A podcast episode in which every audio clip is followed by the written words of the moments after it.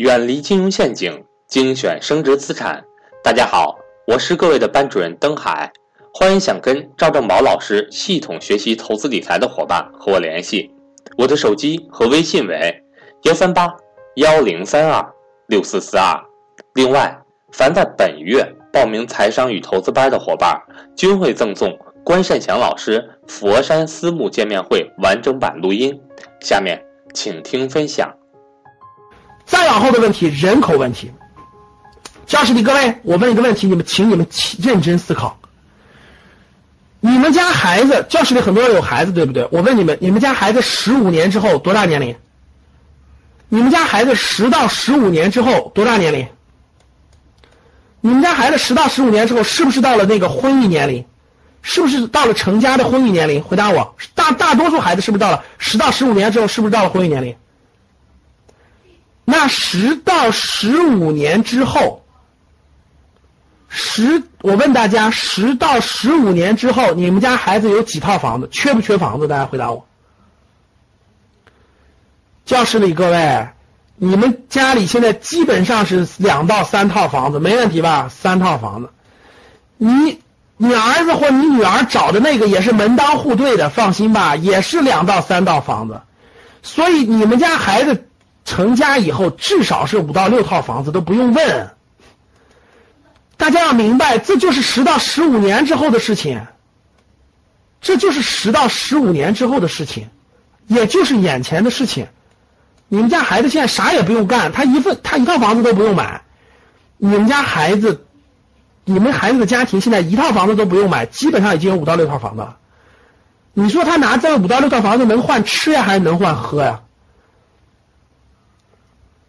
人口问题，那么多老龄化带来的人口问题，对吧？这小孩这这不缺房子，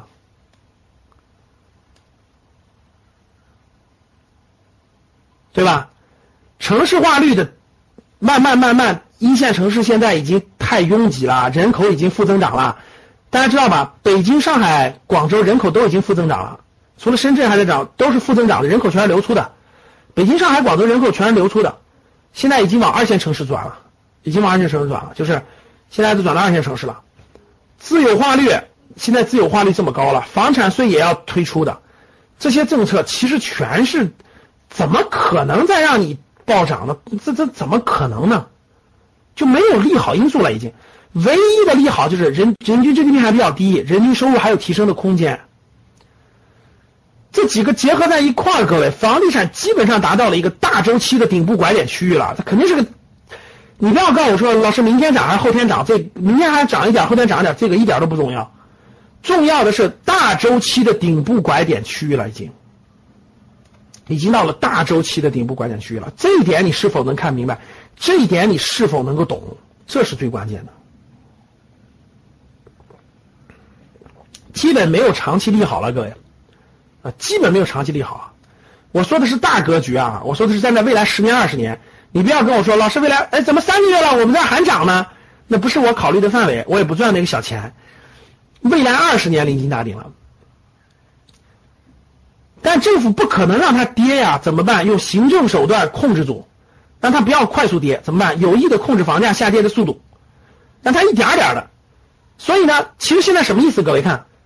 因为这个西方国家它是市场化的，它的房价是这样的，上涨上来就咔嚓就下去了，看，包括日本也是这样的，就看上涨一下上涨，然后迅速就会下跌了，基本上在年内就跌下来了。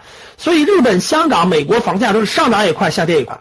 中国有特殊的行政手段，所以中国希望是房价是让它横在这儿，懂了吧？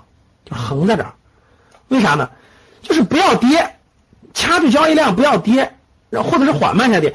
然后让它这个消化，随着收入的增长，消化、消化、消化，因为它下跌基本上也是这样的嘛，所以希望它有一个缓慢的过渡，过渡过去。其实呢，我们希望通过行政手段，让房价是这么一个过程，看达到巅峰以后呢，不要下跌，在高位震荡，高位震荡，震荡，震荡，震荡，然后慢慢的跟这个经济收入的上升把它重合掉，消化掉。这个过程，各位啊，那真的不是五年的事儿，真不是五年的事儿。我觉得啊。我觉得真不是五年的事儿，中小城市的房子可能是二十年的事儿，大城市的时候可能是五年，中小城市可能是二十年的事儿，这是二十年才能划好。现在的问题是，行政手段只是尽量是这个意愿，就是希望这个房价走成这个节奏，上下震荡，然后慢慢慢慢回回合。但是不一定啊，各位不一定。如果这个房价再疯狂上涨，那最后有没有可能出现一种情况是，真的是出现严重的下跌？完全有可能的。那有没有可能出现？如果是卡不住货币再发行，那就还往上上涨。那出现的结果就这样的，看，唰上升，然后咵嚓就下来了，那就再也管控不住了啊！如果现在再上涨，那就那就那就控制不住了啊！那真的就控制不住了，那就是名义上没跌，其实已经跌了相当多了。所以现在希望是走出来这条线，就希望方向走出来这条线，就是未来横在这儿不要动，然后每年交易量给它减少了，不影响金融风险。其实现在总体就是这个思路。所以下跌是一个必然的过程，隐形的缓慢的过程，就是表面上这个房价没动，其实它已经跌了，就跟现在燕郊一样，你去北京郊区你去看，其实已经跌了很多了，百分之五十了。但是你去银行，你你发现它的估值还在那，就是一个隐形缓慢的过程。这就意味着将是一个漫长的过程。这个漫长的过程是多久？我可以告诉你，是做好二十年的准备吧，做好二十年的准备吧。所以最后你会发现，你会发现，可能你感觉它没跌，但其实 就是就今今天一今年一百万的房子，二十年后还是一百万，就这个情况。这是最最大最大的可能性，就是横在那个地方。你说有没有可能一百一十万？有可能的，这个小波动就咱就不说了啊。所以，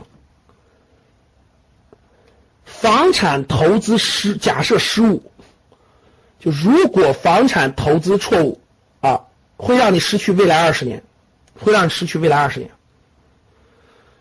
不涨就是下跌，大家记住我的话，其实不涨就是下跌，未来它会控制住。一百万的房子二十年后值一百万，你说损失多少？你自己说吧。所以，中国货币超发的时代正式结束了。我再认真说一次啊，中国货币超发的时代，我认为正式结束了。如果还超发，就突然老师又放水了，而且放的特别牛，几万个亿啊，就四万个亿啊，四万个亿又出来了，QE 中国的版 QE，四万亿放水，知道怎么做了吗？知道将会做什么？知道怎么做吗？明白怎么做吗？如果再发生超发，这种概率就小于百分之一啊，这种概率小于百分之一。如果货币再超发一次，我告诉你一个方法，除了留下住的房子，把其他所有资产全卖掉，所有资产全卖掉，所有资产就是就是除了住的房子啊，除了住的房子。把除了住的房子不要动啊，把其他所有房子全部卖掉，把其他所有资产全部卖掉，股票、债券所有的东西全部卖掉，全部卖掉，握好现金，等着，等，等着大崩盘之后抄底，你就变成大富翁了，哼，那就只有这个办法了，别的办法都没用了，哼，所以，但那个过程很凄惨的啊，确实是这样的啊，这个。这个真的是经济危机了，那就不是金融危机了，那就是经济危机了啊！那可能要等几年，等个三四年、四五年都是有可能的。所以，货币超发的时代可以说是正式结束了。与此同时，与此相应，我们的财富创造模式也将发生翻天覆地的变化。过去的财富很简单，敢买房子就能赚钱，对吧？闭着眼睛敢买房子就行了，不用动脑子，敢买就能赚钱，基本就是靠这赚钱的，靠着这个。呃，大宗商品的涨价，靠着房产的涨价，普通人的财富模式，就普通人的财富模式，过去就这个模式，现在可以明确告诉各位，真的发生变化了啊！这个变化发生的非常重大，这个变化是影响未来二十年，各位影响未来二十年啊！所以，如果你不明白未来的财富模式在什么地方，你终将失去未来二十年财富增长的机会。你终将失去未来二十年财富增长的机会。好，郁亮，万科的年会刚刚说了啊，郁亮谈公司定位，十年之后万科不再是地产公司。其实现在的地产公司都很紧张，都在找新方向，要不然谁又救了那个乐视的贾跃亭了？各位，谁又救了贾跃亭了？告诉我，融创的那个融创的那个。孙宏斌坑了一百六十个亿，现在谁又救他了？谁又救那个乐视的贾跃亭了？你发现没？还是地产大亨，不是融创就是恒大，因为只有他们现在手里有钱，但是他他们还必须把这个钱花出去，你知道为什么吗？你看各位，房地产大亨比我们聪明多了。李嘉诚就不用说了，多聪明啊，早就开始转移，那个那啥变化这个资产配置了，对吧？其实我问大家，你以为孙宏斌傻吗？你认为许家印不比你聪明吗？但是为什么他们赚这么多钱都要去投新的方向？你好好想一想。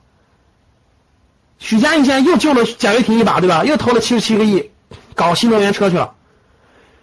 不做资产配置的转移，未来有一天必然经营惨淡。所以你看，万科的余亮也明确说了，六月二十九号，万科股东大会明确说了，十年之后万科不会是地产公司。他正在考虑将万科各地的公司改名为某某万科企业，去掉房和地两个词。十年之后，万科还是地产公司吗？我想不是了。如果还是，那也是惨淡经营了。那时候中国经济里房地产的比例占比已经不高了。我正在琢磨让万科全国的地产公司把房和地的名字都去掉，叫做万科企业。比如说上海万科企业、深圳万科企业等，更符合我们未来的定位。大家知道为什么这些？万科、恒大、碧桂园、融创这种都在开发新的东西，都在搞新的东西了，明白了吗？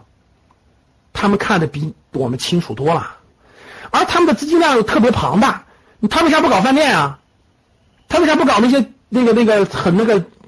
他的钱太大了，没搞小的没有意义，听懂了吗？所以你看，恒大去搞新能源车，恒大搞旅游，对吧？恒大搞旅游、搞健康，这个这个这个，都是大方向，都是。他能容得了那么，他能容得下那么多钱的，要不然是没有意义的。好了，讲了这么多了，大家听懂前面讲的这点内容了吗？